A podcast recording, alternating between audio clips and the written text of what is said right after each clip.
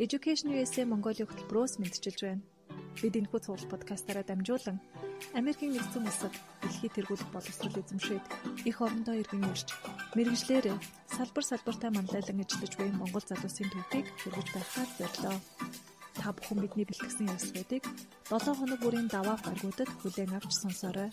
Сайн байцгаана уу сонсогчдоо та бүхэнд энэ өдрийн мэндийг хүргэе. Education USA Mongolia болон Америк төгсөгчдийн албаа МАСАгаас хамтран бэлтгэдэг. Америк суралцсан миний төгс сурал подкастын маань энэ удаагийн дугаар эхлэхэд бэлэн болоод байна. Тэгэхээр энэ удаагийн дугаартаа та бүхэндээ маш сонирхолтой зочныг урьж оролцуулаад байгаа. Миннесотагийн их сургуулийг Political Science чиглэлээр бакалаврын зэрэг хамгаалсан. Мөн хөгжлийн арга зүй чиглэлээр магистрийн зэрэг хамгаалсан. Мөн бидний сайн мэддэг Сэхэд Монгол подкастын хост цогт бэлгүүнд ариг урьж оролцуулаад байгаа. Тэгээд подкастт оролцохоор болсон танд маш их баярлалаа.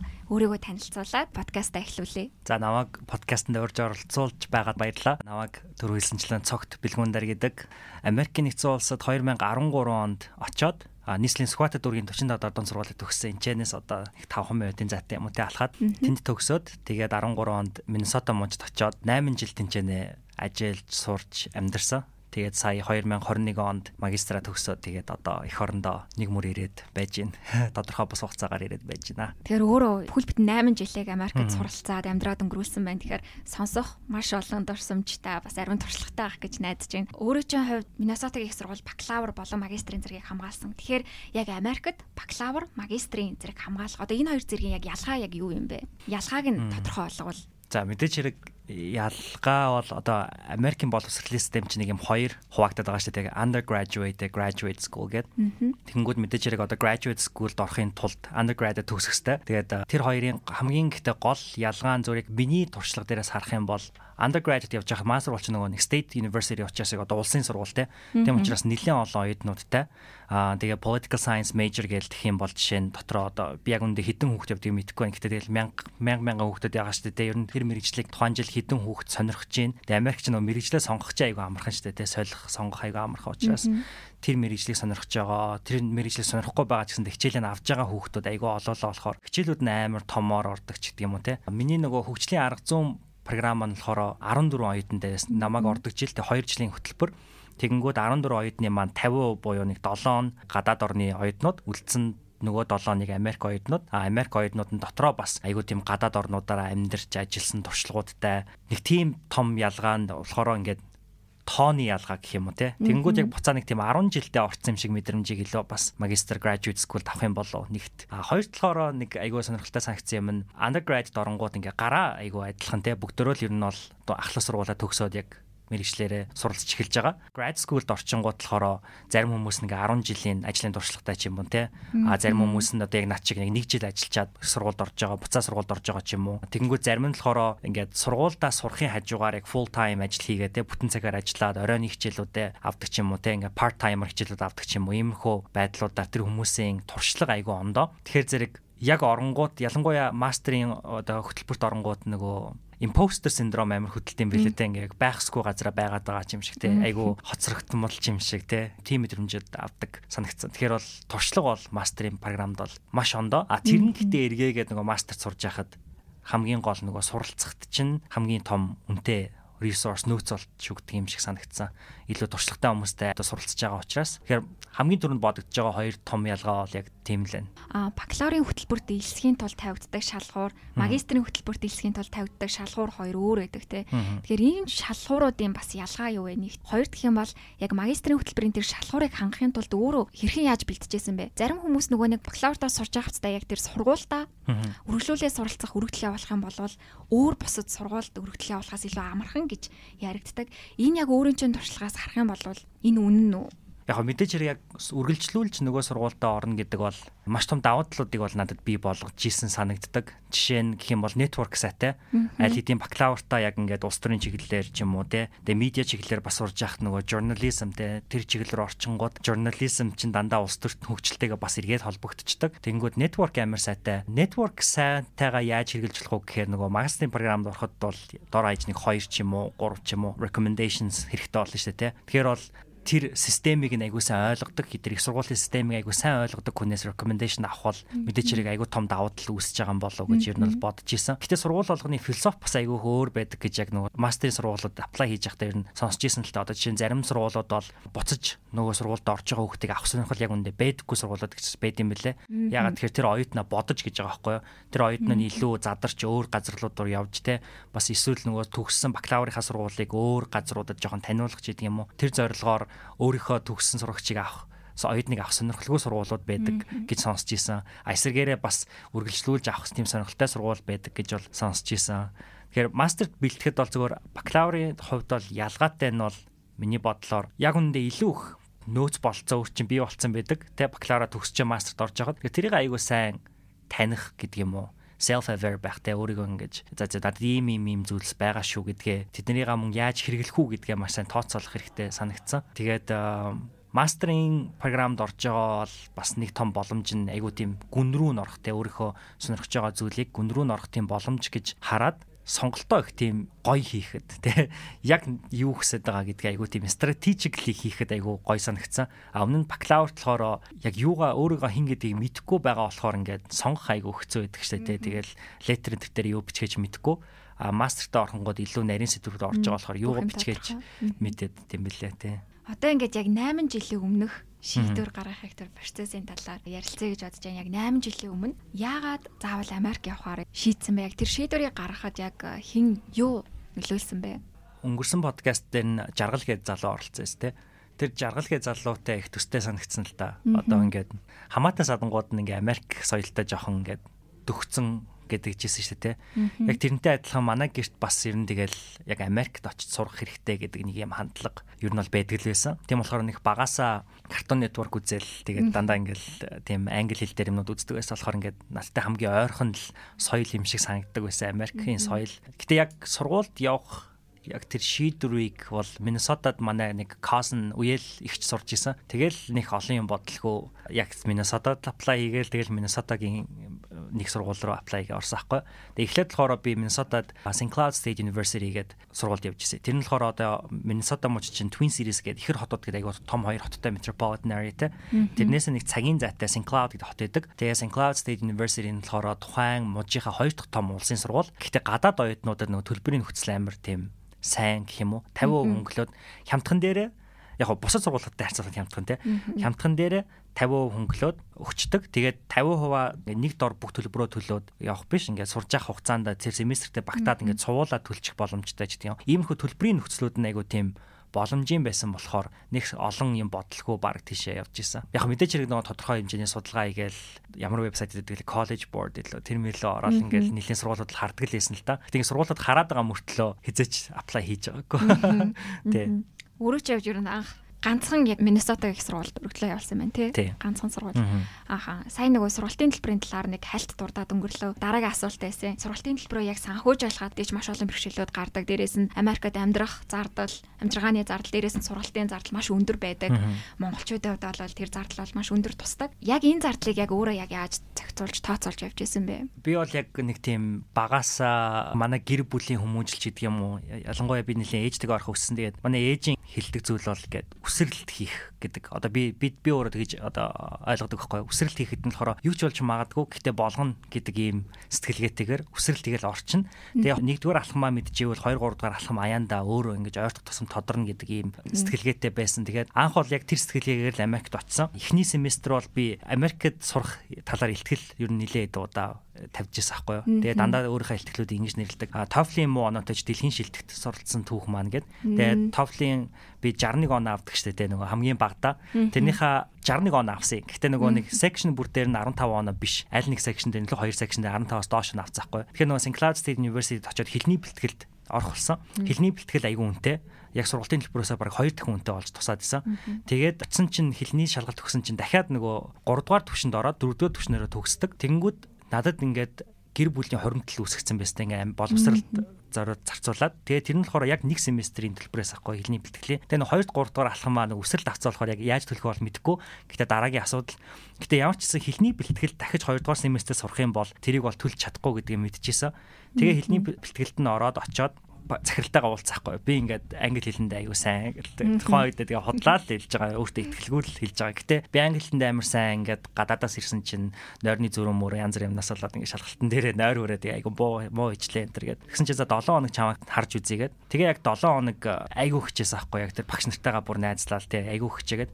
Тэгсэн чинь яг 7 хоногийн дараа нэгт өдөр хичээлдээ ирсэн чинь манай багш хөө чи нэрээ дөрөвдүгээр төвшөнд орцсон шүү гэд. Тэгээд дөрөвдүгээр төвшөндөө орж исэн. Тэгээд яг тэр гэр бүлийнхаа яг зориулсан мөнгийг хэрэглээд яг нэг семестрт хэлний бэлтгэлдээ сурах боломж олцсон.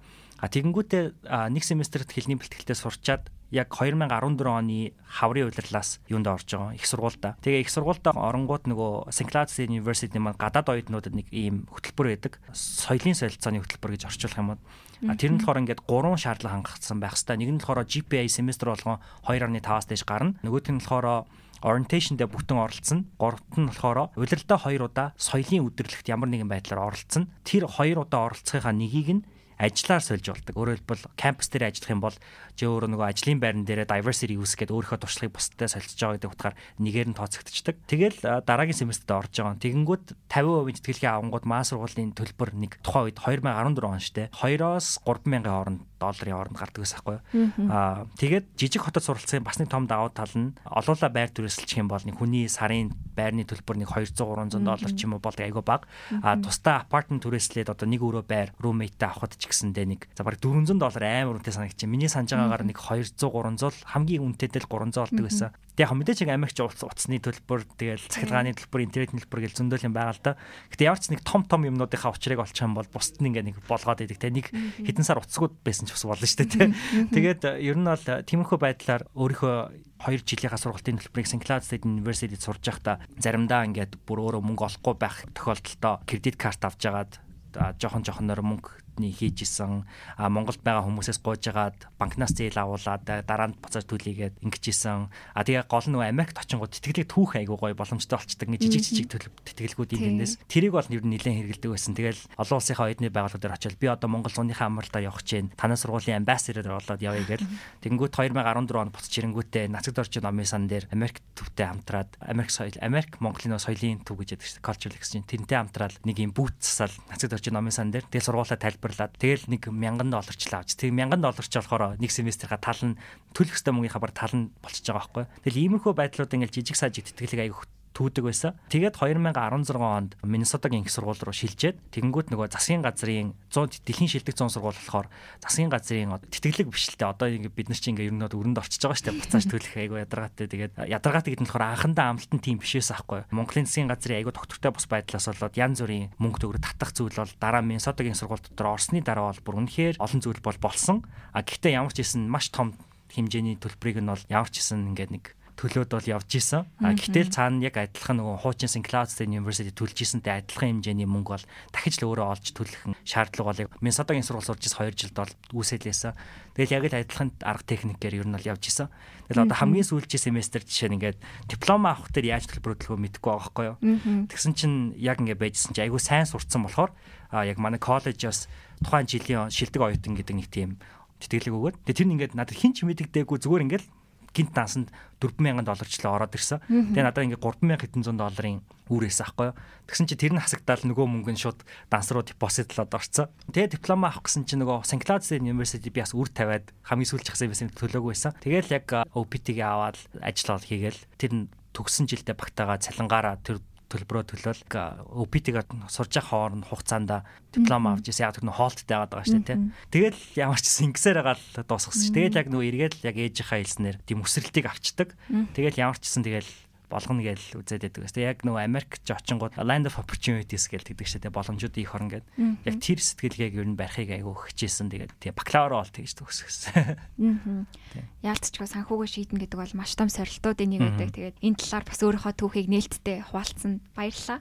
За энэ удаагийн дугаарыг бас манай Education USA Mongolia хөтөлбөрт дадлага хийж байгаа хонгор зул маань хөтлөн явуулж байгаа. За хонгор зулын зүгээс асуух асуулт байна уу? За би болохоор одоо яг бакалаврын оюутан болох гэж болоо бакалаврын талаас нь талаас. За эхлээд хэлний бэлтгэл тэгээ яг мэрэгжлийн хичээлийг авч үзэх гэдэг юм нь бол яг англиний төвшний хувьд ч гэсэн ер нь нэлээд өөртэй.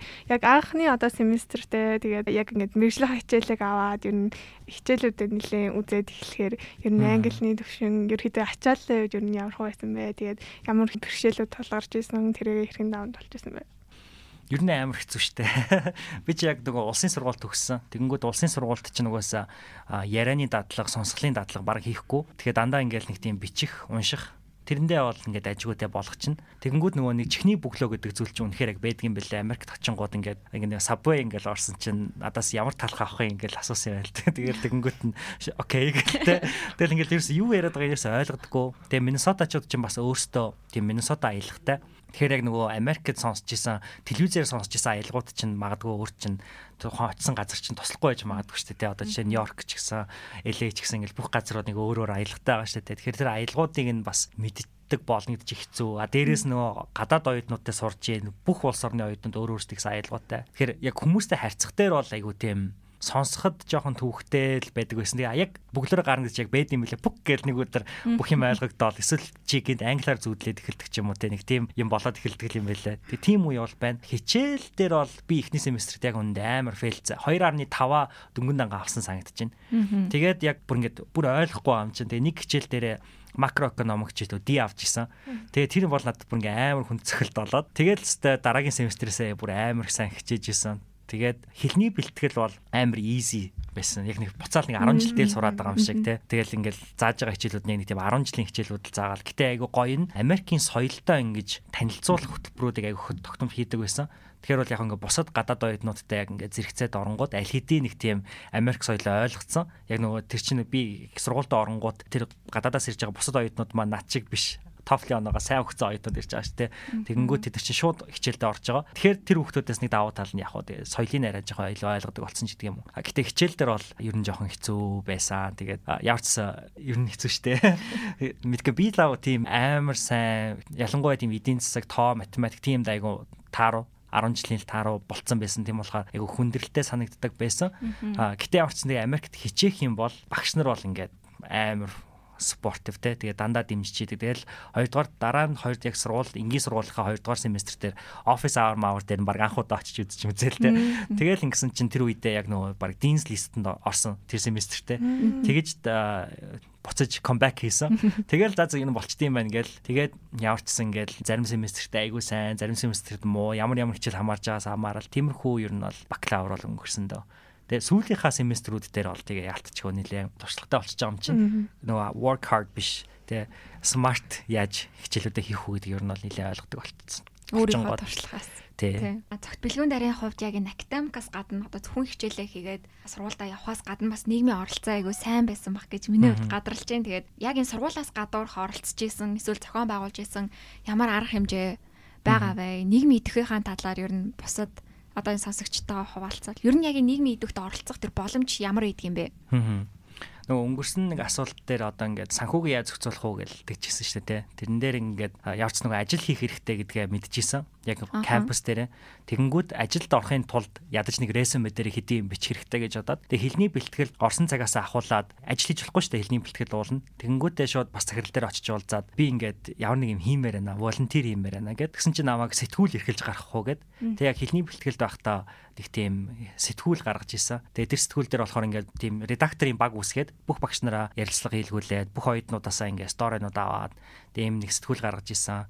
А тэгэнгүүтээ бас нөгөө Монголоос явчингууд амар их охорноо сандаг. Ер нь бол тэр бол бүр айгүй хүн болгонд байд юм шиг байна. Тэнгүүд тэр энергийг яаж чанел хийх вэ гэдэг чинь айгүй чухал юм болчт юм шиг байна. Тэнгүүд миний хувьд болохоор тэр энергийг айгүй сайн чанел хийдэг байсан. Тэгэл ингээд янз бүрийн соёлын өдрлөг болонгууд Монгол энэ чинь хамгийн гоё ах хэвээр гэж боддог. Тэгэл ингээд яг энэ хан дүүрэн баг юм пострууд бэлддэг Монголын тухай. Тэгээ Монголын ингээд түүхийг амар их судалдаг. Тэгээ бүх түүхийнхэн нарийн ширээнүүдийг ингээд чэйжилж агаад тэгээ бүтэн дээрээ ингээд монголчуудын түүхийг сонирхоод хүмүүс ирэнгүүд түүхийг ярьж өгөөд шагаа тоглуулад мэрэглүүлээд аа ингээл янз бүрийн л Монголын юм хийлгүүлээл. Тэгэл энэ тентхийн монголчуудаас нөгөө сүвнэр энэ төр гойж аваал. Тэгэл ингээд ширээгээр дүүрэн засаал. Тэг иймэрхүү байдлаар Монгол соёлыг аймаг танилцуулдаг байсан. Тэгээ явж ингууд нөгөө хүмүүс хөгшин хүмүүс Америкт суралцах, үргэлжлүүл сурах, continuous education хийх амар дуртай. Тэгээ яг нэг тийм айгу хөгшин өвөө юм дээр яриад чи яста гоё Монголын түүхийг ярьд юм байна. Бидний нэг юм өвөө юм дэрийн клуб дээр яриад Монголын тухай ярьж өгөөч гэл тэгэнгүүт нь би ингээ очдөг байсан. Тэгээд айгу их олон өвөө юм дэртэй очиж Монголын түүх мөх ярьдаг байсан. Тэгээ айгу сонирхолтой шүү дээ ингээ ярьж ингууд нэг хүн тэгж байгаа байхгүй юу?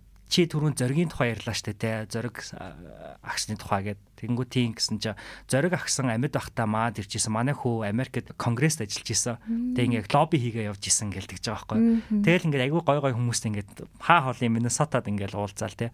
Тэр иймэрхүү байдлуудаар ингээд бүр ирсэн цагаас хойш л ер нь айгүй их тэгж Монголыг танилцуулдаг юм амар хийдэг байсан. Тэнгүүтээ Миннесотагийн их сургуульд оронгуудаа гадаад оюутан байх юу нь ямар хэцүү юм бэ гэдгийг аюу их тэгж нөгөө биеэрээ ойлгоцсон болохоор тэгээ том сургуульд очингуудаа тийм гадаад оюутнуудын эрхийг хамгаалах чиглэлээр аюу их тийм хөтөлбөр програмууд орж эхэлсэн. Тэгээ тэндээсээ бас нэг гол шалтгаан бас тэтгэлэг түүхт аюу их хэрэгтэй болж исэн л да.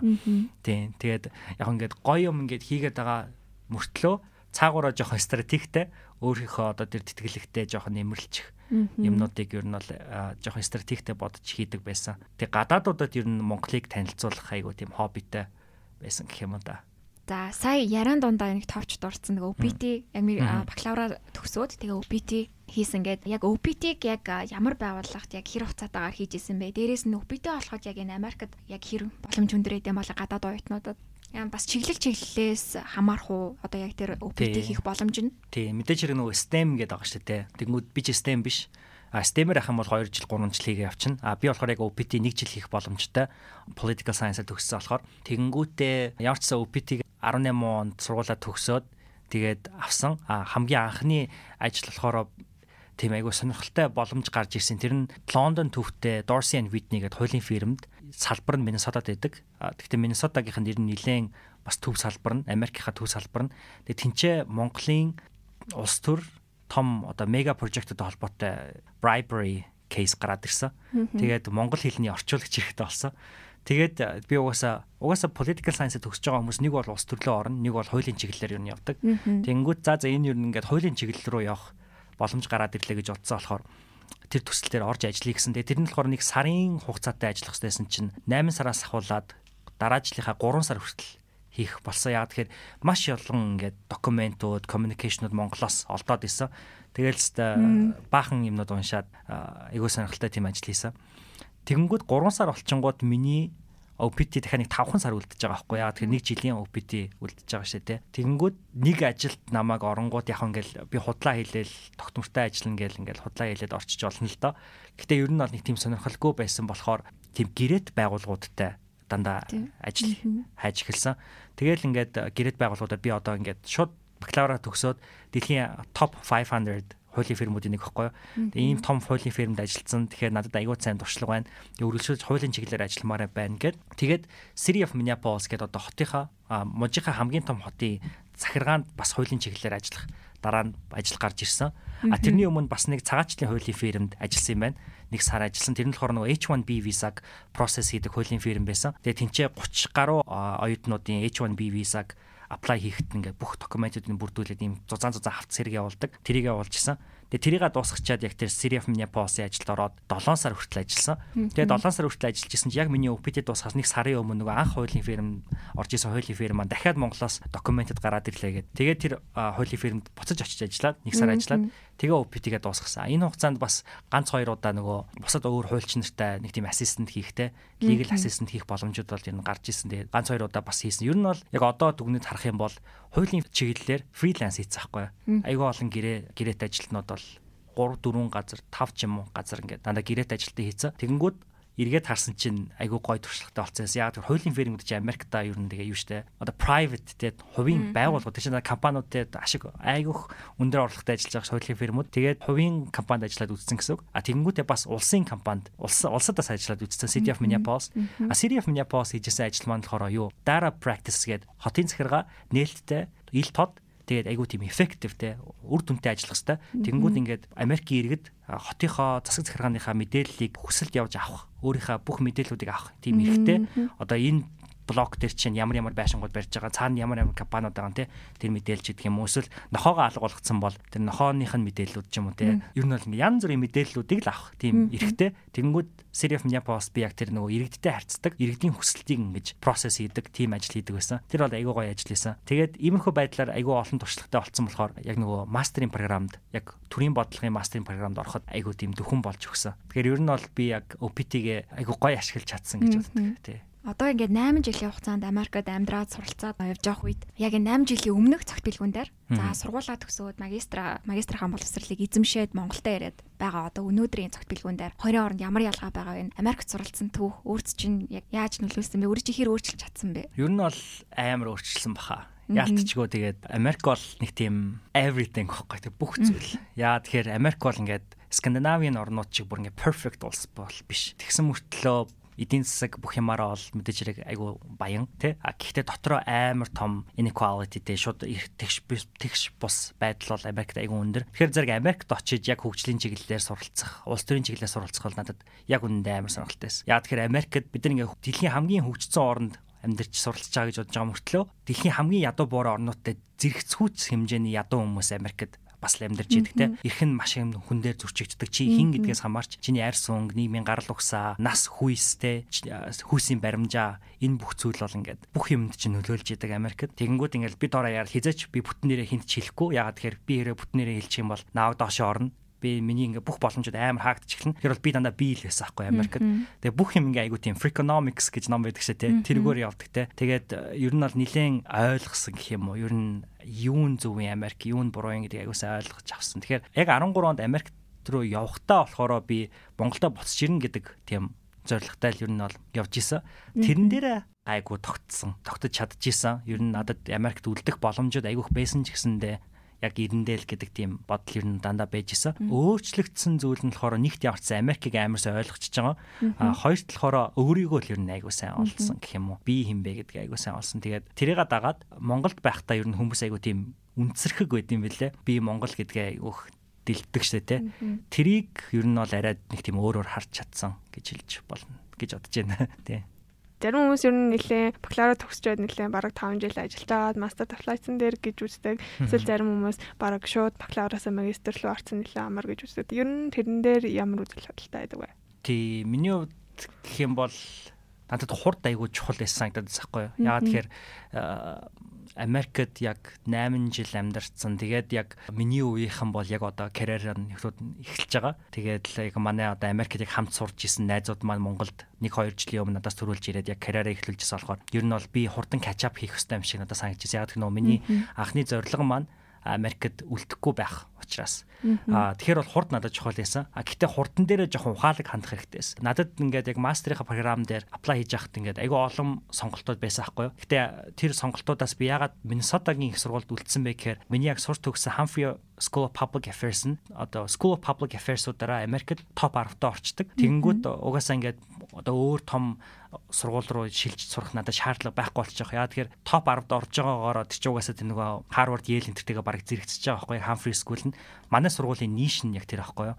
Тэгээд тэнцээ үлдэх айгуу том давуу тал үүсэж байгаа. Тэгэнгүүт дээрэс нь нэмээд а миний програм надад амар том даваа талыг олгосон. Тэгээ програм нь болохоор Master of Development Practice гэдэг хөгжлийн арга зүй гэдэг. Ер нь бол арга зүй гэхээр айгүй тийм практиктэй тулгуурласан програм болчихж байгаа байхгүй. Тэгэнгүүт програмынх нь ерөнхий дур зураг нь юу вэ гэхээр нэг жил хичээлүүд үзлээ. Нэг жил дуусгачаа тэр зундаа амрахгүйгээр гадаад улс руу томилогдоод тэр улсдаа төслөөр ижүүлэх. Тэгээд ирчээд тэр төслөөсөө сурсан зүйлээ шууд local NGO-д хоёр дахь жилдээ зарцуулах гэдэг ийм хөтөлбөртэй байхгүй. Тэгэнгүүт миний хөтөлбөр ядж яхад яг пандемик дээр таарсан. Эхний жилдээ би Морокко явах хэрэгтэйсэн байхгүй төгсчөөд Мороккогийн Сүс Маса гээд аймаг руу явах хэрэгтэйсэн. Region руу, бүс нутаг руу. Тэгээ тийшээ явах явалгүйгээр remotely яг тэр зундаа ажиллах боломж үүссэн. Тэгэнгүүт Америкт remotely ажиллаж байгаа юм чинь надад би яг тэр 2 дугаар мастерийнхаа 2 дугаар семестрийн 1 семестрт яг нөгөө нэг бакалаврынхаа OPT-гээр хуулийн фирмд ажиллаж байхад ажиллаж исэн эмэгтэй маань Minnesota-гийн House of Representatives нэр дэвшигч байгаа гэд компани менежер хайж байгаа гэдгсэн одоо сонгуульт компани political campaign manager. Тэгэнгүүтээ надад санал тавьсан байхгүй юу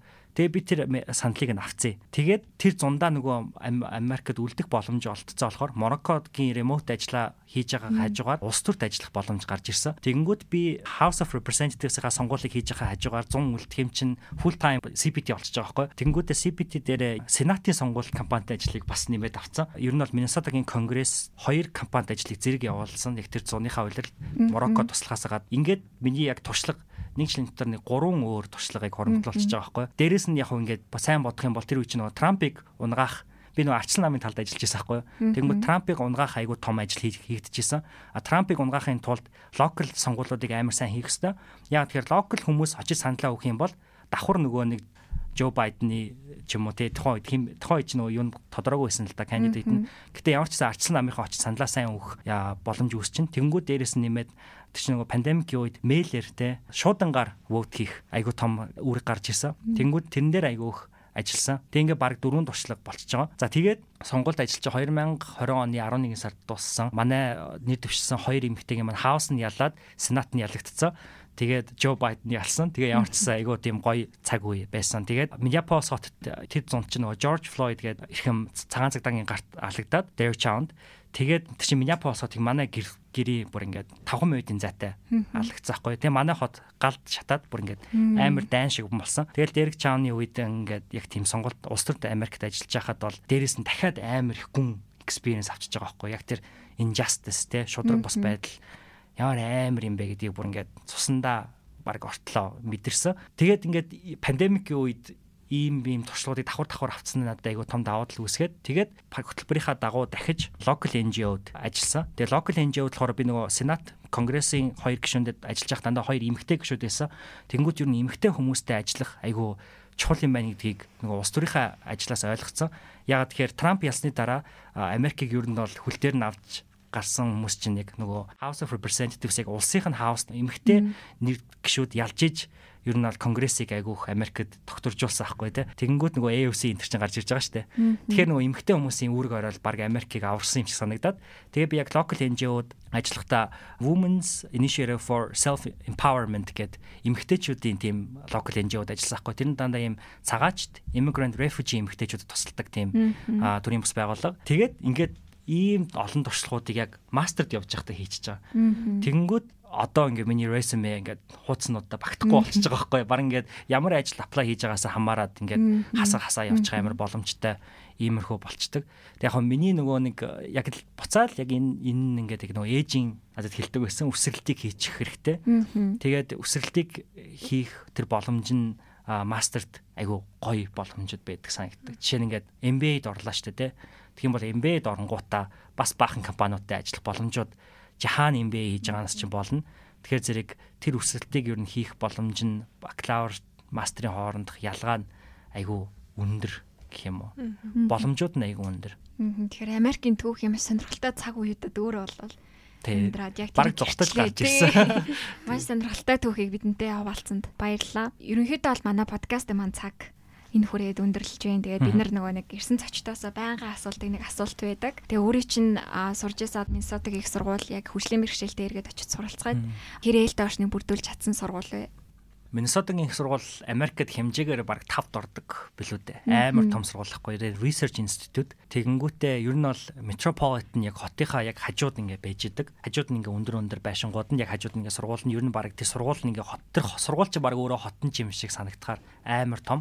Тэгээ хоёр хот давмж идэг. Тэгэнгүүт яг би ингээд бодонгууд тийм том хотод амьдрах хөгжлийн бэрхшээлтэй хүнд бол мэдээж хэрэг харцсангуу жоохон хүнд байдаг байж магадгүй. Гэтэ ямар хөгжлийн бэрхшээл гэдгээс болох яа тэр хөгжлийн бэрхшээл чинь биднэрт харагдахаар байна, харагдахааргүй бас хөгжлийн бэрхшээл байгаа шүү дээ, тэ. Гэтэ Америкийн зүгээр ямар ч сургуулийн тогтолцоо институт бол ямар ч хүнийг тэгш одоо ирэхээр хангахын төлөө бол байнгын ажиллаж идэг. Тэгэхээр бол манай сургуулийн хувьд бол асуудалгүй гэж би бол бодож байна. Би зүгээр өөрийнхөө туршлага дээрээс харахад болохоор хөгжлийн бэрхшээл гэдгийг одоо mental health талаас нь ер нь бол айгүй сайн ойлгож авсан. Тэгээ яг тэгэхээр би өөрөө яг Америкт 2 жил сурж байхдаа мастерт сурж байхдаа сүүлийн 2 жил тасралтгүй яг mental health team therapist явсан.